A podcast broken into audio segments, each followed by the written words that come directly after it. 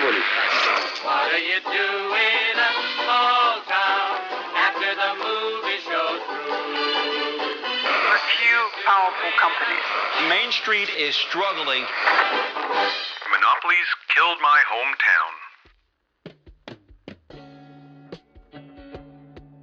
Hello and welcome to Monopolies Killed My Hometown. I'm your host, Andrew Cameron, and in this podcast, I'm exploring how our decision to change our competition laws in the 1980s has led to the rise of monopolies and corporate power and the decline of small towns and small businesses. So I'm sharing my experiences growing up and then moving back to Amherst, Nova Scotia, where I currently run my business and live with my family. And I'm trying to search our Canadian anti monopoly history to find the solutions we used the last time we fought back against monopolies. Ultimately, I want our small towns, small businesses, and people to have more control and agency over their own lives and futures. When we are governed by corporations headquartered elsewhere, we can lose control over our lives and communities and ultimately lose hope. I'm also a co founder of the Canadian Anti Monopoly Project, a new think tank doing research and other work advancing the anti monopoly movement. You can find us at antimonopoly.ca. So, in today's episode, I'm going to look back at the report of the Royal Commission on Price Spreads, and I'll put a link to this report in the show notes. In episode 4, I reviewed the article by Peter C. Newman, and he referenced the Stevens Commission. And so that's the other name of this report. So I've read this report previously. In fact, last year I started live tweeting my reading of this report. I'll put a link to that in the show notes too. I always enjoyed this report. But let's get to the history and the background of this report. So on February 2nd, 1934, the House of Commons passed a resolution forming a select special committee to investigate the price differences between what consumers were paying and what primary producers were receiving. Because essentially in the 1930s, the price of bread increased significantly, but the amount paid to the farmers who grew the wheat didn't increase. And the government decided to find out why. What was causing this? Because that's not how it should go. If the price of the end product goes up, everybody along the chain should be receiving more money and larger profits. So, this report was from 1934, and so keep in mind this was in the middle of the Great Depression. In some stats, to put in perspective again, so in 1933, the unemployment rate was 30%. In the western provinces depended significantly on exports, which had fallen. You know, exports to the US, to Europe, they'd all come down significantly. And so Saskatchewan's provincial income fell 90%. I got that from the Canadian Encyclopedia, and as I say, this is the chef's kiss line for me from this, talking about the Great Depression. The Maritimes had already entered into severe economic decline in the 1920s and had less distance to fall. So maybe some things don't change much. That was my comment about the great financial crisis. You know, in the Maritimes, if we don't go up a whole lot, we don't have a whole lot of room to fall again. So maybe some things really don't change that much. Okay, so the commission was told to look into the price spreads of uh, bakeries and wheat, but they're also told to look into the system of distribution in Canada for farm products, natural products, and manufactured goods. They were then given more specific topics to investigate, such as the effect of mass buying by department and chain stores on independent retailers, manufacturers, and producers, the labor conditions in the industries that supply the mass buyers, and what the impact of mass buying has had on the living standards of the employees of the manufacturers and the producers, in the relationship between the flour milling industry and bakeries in the country, and the markets and systems in the livestock and animal products industries, and how this industry prevents a fair return to the producers. So those are the farmers, people raising the animals. The commission was also given subpoena powers for people, papers, documents, records, anything they needed to complete their investigation. So I don't want to bury the lead of this report at all. So I'm going to share a line from the introductory chapter. So a bit of preamble or context for this line the commission was given all the different industries and things to investigate. And so when they were first thinking about it, the commission was concerned that they couldn't write a succinct report to capture all the concerns of producers, manufacturers, distributors, and wage earners. They initially thought that they would need to write separate reports for each category of concerns, which would be much longer, much larger. It would be a much, much bigger job for the commission. But then the commission concluded, and this is quoting from the introductory chapter. On closer study, however, it became clear that many of the grievances complained of and the problems disclosed were manifestations of one fundamental and far reaching social change the concentration of economic power. And I think this was one of the reasons why I was like, okay, I've got to read this whole report. Because basically, the select committee did a massive market study of the Canadian economy and determined that the root of all problems was concentrated corporate power. That was the through line for everything in the report. That concentrated corporate power underlies the whole report that they produce. So I want to get into the structure of this report. And in today's episode, I'm really going to just look at the introductory section. But I have a few thoughts and comments first. So, first is I'm starting to think that nothing is ever really new. Everything's just an updated or slightly modified version of something that happened in the past. I mean, this is an exaggeration. There are new things that come and happen. But I was reminded of this the other day when two of the young boys in our neighborhood showed up at our house and they had like the start of mullets going on again. And then I saw that the Mullet World Championships was happening. So I was kind of like, well, mullets are coming back.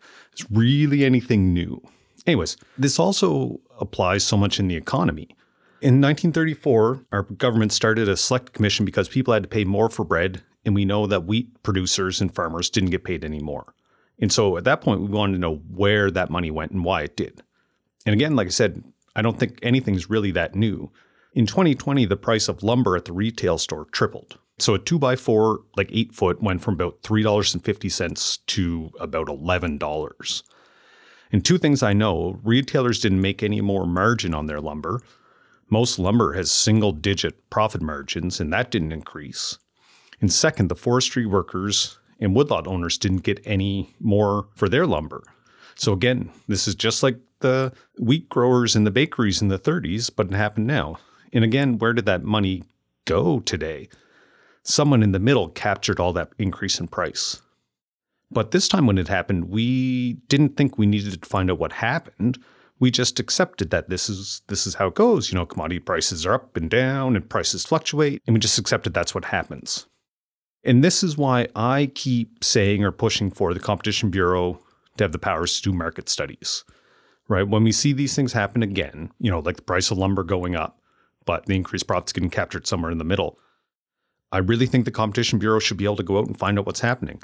They should be able to request documents. They should be able to look at reports. They should be able to get the information to see what's happening and see what's actually going on in our economy. You know, I mean, the Parliament could also create another select committee to complete this investigation. I just don't quite see that happening anytime soon. Okay, let's get back to the committee and the report. The committee was formed on February 2nd, and they held their first session on February 22nd. And in the next five months, they held 60 sessions, and then between October 30th and February 1st, so, you know, the next three, four months, they held another 66 sessions. These sessions were with witnesses, you know, that worked in the private sector, worked for the federal government, uh, were experts in the different fields provincial employees, representatives from public bodies, corporations, cooperatives, trade associations. So they submitted 8,277 printed pages of notes and transcripts. Right? These are their interviews, and, and this isn't including the research. Right? And like this is 1934, so these weren't done on the computer or they weren't photocopied. They were typed out by people on typewriters. They also submitted 440 exhibits that consisted of petitions, written submissions, and other communications. Also, again, like I said, this was 1934, so you couldn't necessarily fly everywhere. You couldn't, you know, Zoom or Skype or Teams or, you know, which may or may not be a bad thing. But this was a lot of work in a short period of time. And that was one thing I really noticed or kind of took away from this is the government approached this with a sense of urgency. The committee was formed, and less than three weeks later, they were starting to hold sessions and doing their research. And I mean, I suppose, like looking back, being three to four years into the Great Depression with 30% unemployment would have necessitated this urgency. I just, I don't feel like we, at any level of government, municipal, provincial, federal, you know, really approach anything with this level of urgency. I mean, like I said, we have a housing crisis across the whole country, and we're still doing housing needs assessments and we're talking six or eight months to do a housing needs assessment. But we've done them before, and there's nothing really concrete action items coming out of it. I mean, I joked to somebody once that, you know, I could get hired to do that study and I could have it done and completed in less than five words. Okay, what is the need for housing in Nova Scotia? All housing everywhere. That's our housing needs assessment. Anyways, I'm impressed by the urgency that this was tackled, like this investigation in this report, and I would love to see it again for a lot of our big problems that we have going on, whether it's corporate concentration, housing, climate change, COVID, healthcare, all of that. Like let's let's get at it, let's get some stuff done. So the commission was given a wide list of industries to investigate. And the commission said as they started doing the research and talking to people, they got more complaints from people in even more industries, right? So this is from page three of the introductory section. This is a list of industries they got additional complaints from that they did not go to investigate. Mining, electric light and power, electrical supplies, pulp and paper, lumbering, oil and gasoline, oil burner manufacturing, broom and basket making, quarrying, railroading, automobile manufacturing, biscuit manufacturing, plumbing, manufacture of leather goods, printing and stationery, brewing, cleaning and dyeing, trucking, the sale and distribution of coal, notion, pictures, fruit, tea and coffee, jewelry, the operations of loan and finance companies, stockbrokers, insurance companies, and the Bell Telephone Company, medical and dental fees, funeral costs, postal rates, express charges, conditions in domestic and agricultural service, labor and employment conditions in numerous individual establishments. Whew, that's a solid list, but that's just a list of the industries they didn't investigate but got complaints about. Instead, they just focused on these industries agricultural implements, baking, canning, can manufacturing, clothing and needle trades, fertilizer manufacturing, fishing, flour milling, furniture manufacturing, livestock and meat packing, rubber goods, textiles, tobacco, and the retail industry. So these two lists for me are mind blowing.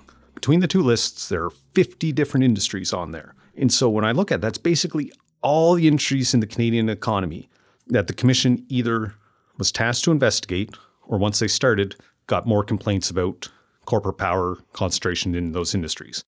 And out of those 50, the commission only investigated 16 industries and still reached the conclusion that the through line for all the problems was concentrated corporate power.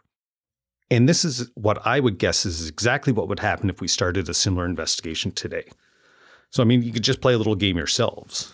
Pick any industry or any product that you find in Canada, and you will find it dominated by three or four large companies.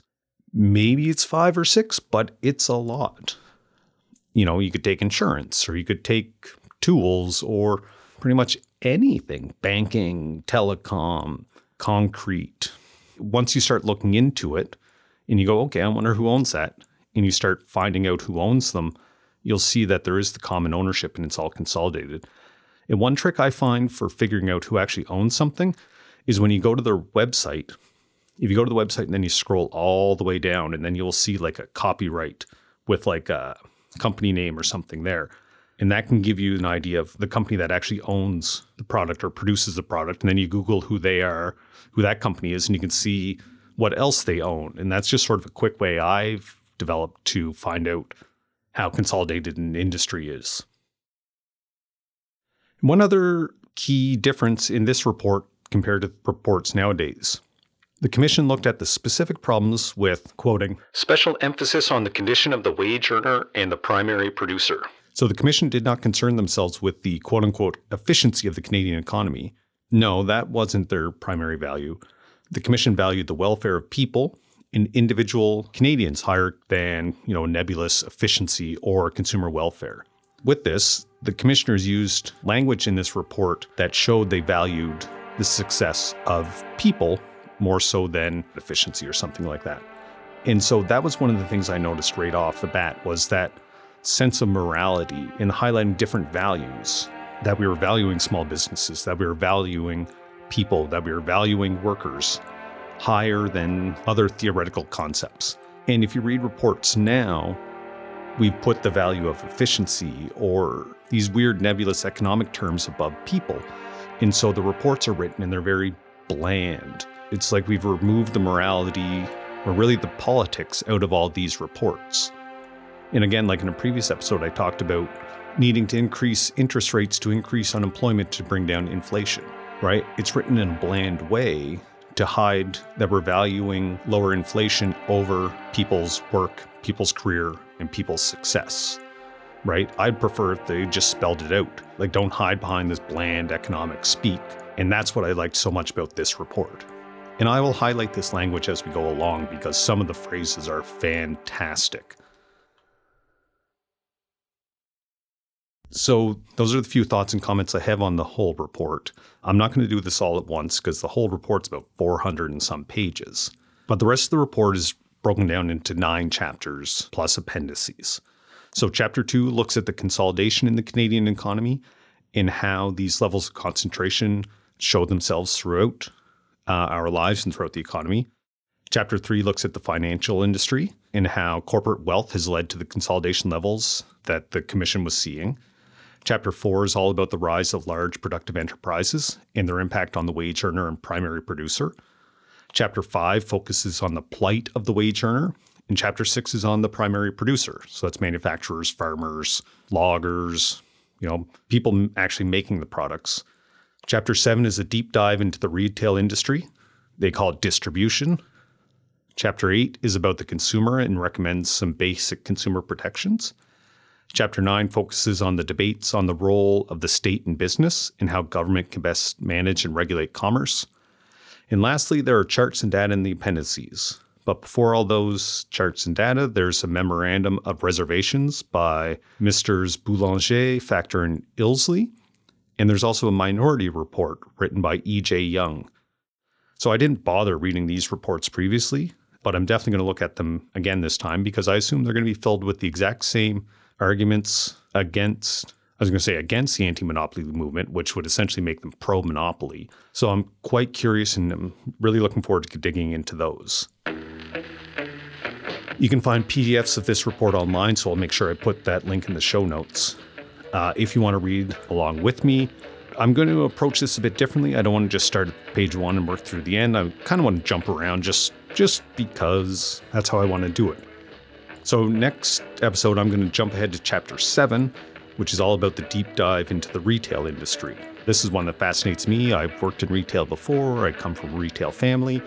It's something that we can see happening around.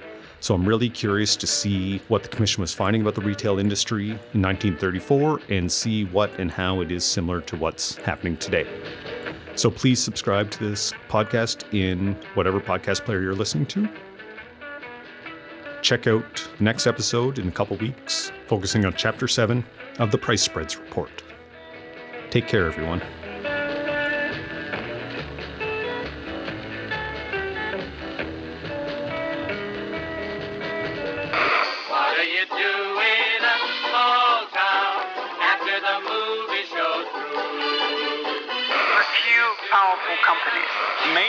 Is struggling. Monopolies killed my hometown.